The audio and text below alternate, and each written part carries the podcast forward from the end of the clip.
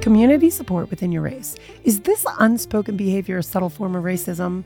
In today's episode, we are going to dive into the fine line between community support and racial or ethnic exclusivity.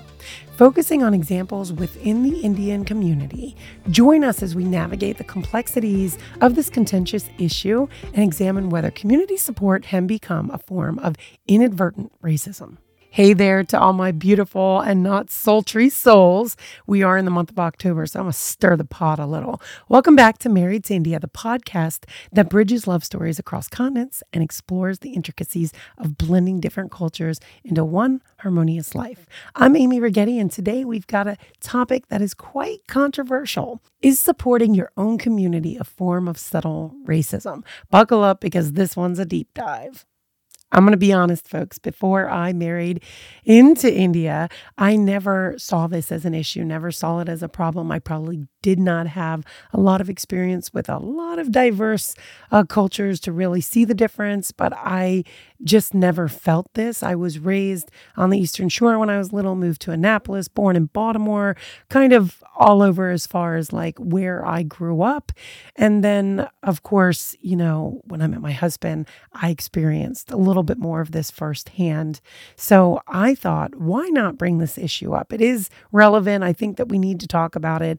I think that more outsiders notice it than the insiders do. So I think that this is going to give us a great chance to just kind of hit the topic. We don't have to go too deep in it. I feel being in the business that I'm in where we do predominantly South Asian weddings, you know, part of that, everybody's like, oh, you do those weddings because your husband's Indian.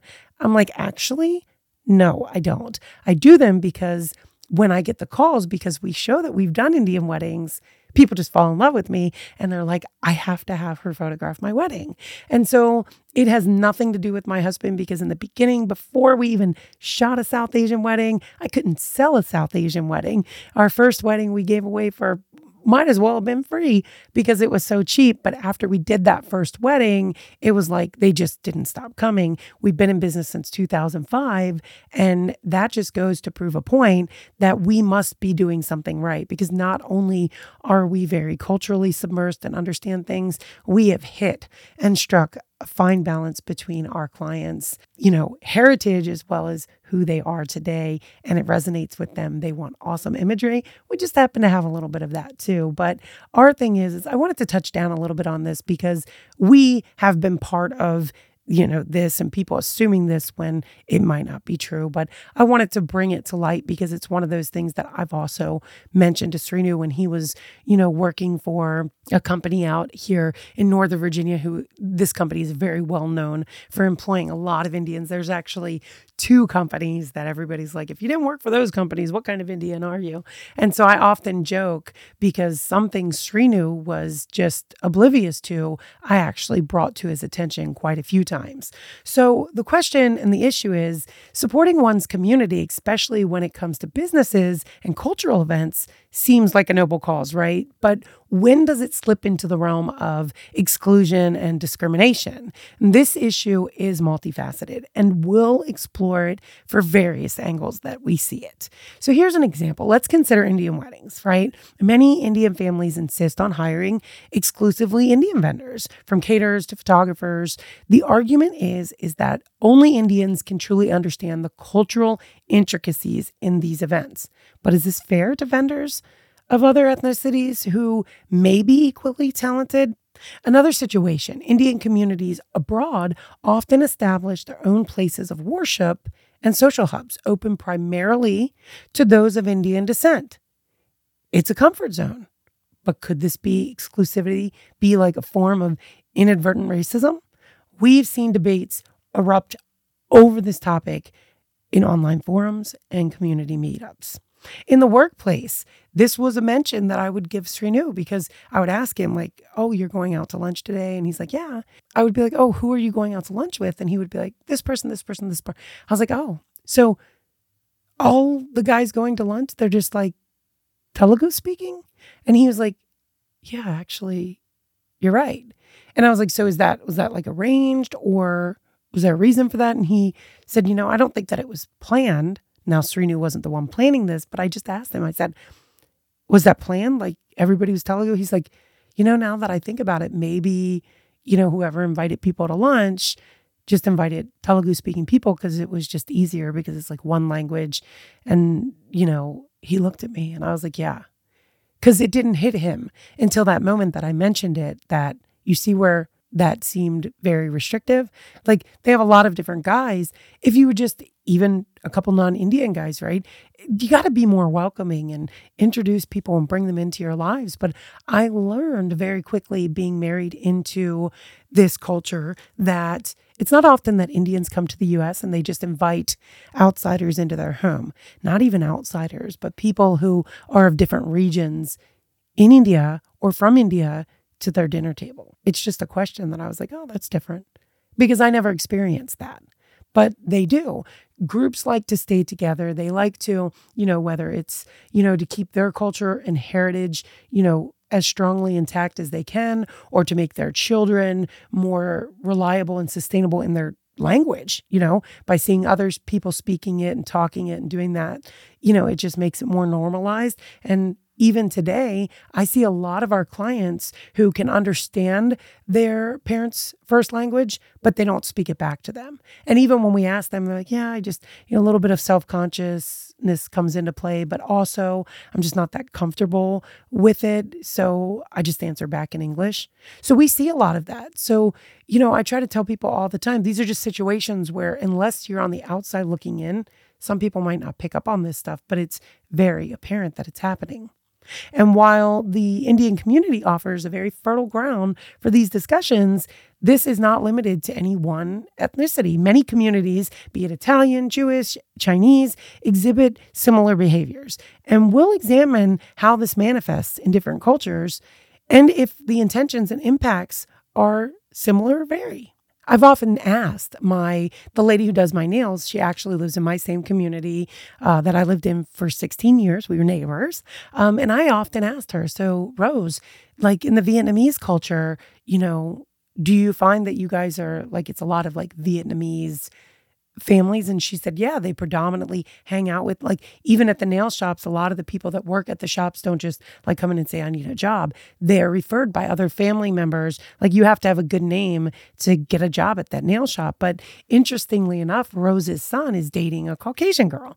And i just found this interesting because these are not just as i said they're not limited to certain communities cultures races. It, it this happens all over the world. But I find, you know, lately that we just see certain areas singled out. But I want to show that this is not anywhere, any single one race. This is a lot of different races and communities are, in fact, doing this.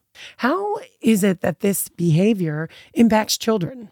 Right? Raised in these communities. Are they learning to appreciate diversity or do you think that they're becoming subconsciously biased? A case in point is school friendships. Some Indian parents encourage their kids to befriend other Indian children, often under the guise that culture and values are going to be much more similar. But is this limiting their worldview?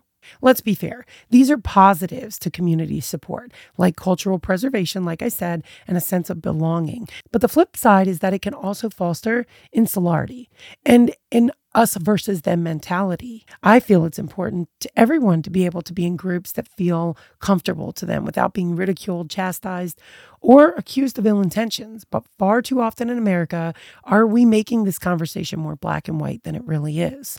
I truly feel instead of adding to the problem, we need to find ways to create generational solutions.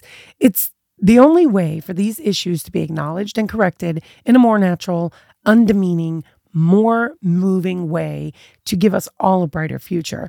And don't get me wrong, I understand that we need to keep our personal morals and values intact, but we also need to know that we need to be more inclusive. We need to educate America.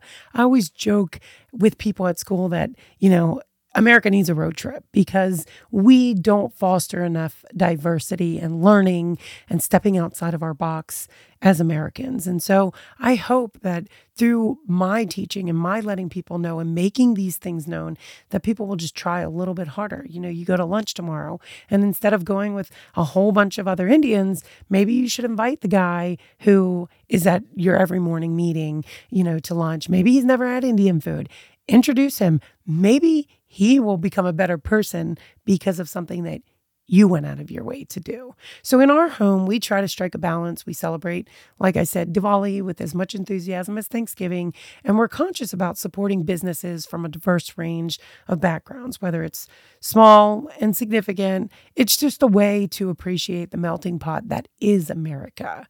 So we've received some emails and comments from listeners sharing experiences and posing questions on this topic. And one listener shared how their Indian neighborhood in Jersey seemed almost like a gated community and it made them uncomfortable. I just want people to be aware of this, to be aware that these things are happening. And we need to just make people feel more included instead of as if they're outcasts or they're just not allowed in. You know, I've never been in into a temple in which I've ever felt like I didn't belong there, whether it's, you know, somebody else's perception that there's only Indians going in there. So it only welcomes that particular race. That's not true because I have never walked into an Indian temple and felt out of place in terms of like not being wanted there. You know, if I felt out of place or anything off or awkward, it was my own doing. And, you know, I needed to come to terms with that so that I didn't feel that way. But usually I'm greeted with big smiles. People want to embrace us. People want to make sure that we know what we're doing. People want us to keep coming back. You know, I've had pundits all the time who are like, you got to keep coming back. You just, and I'm like, yeah, yeah, yeah, we know, we know, we will, we will. And so these are things that we need to get past in our minds so that we can make ourselves feel more comfortable. This is nobody else's doing but our own. So just keep it in mind, guys. These are things that are happening everywhere, every day, every race, in every way. All right, my friends, today's topic.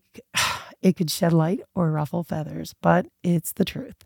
And if our discussion has sparked some self reflection or if you've gained a new perspective, please, please, please subscribe, like, share, give us a review. Reviews are super important. They rank you guys. So get up there. I know it's a pain, but just get it done. And until our next episode, where we explore more complexities of love and culture, I'm Amy Righetti, wishing you a world filled with peace, love, and boundless understanding.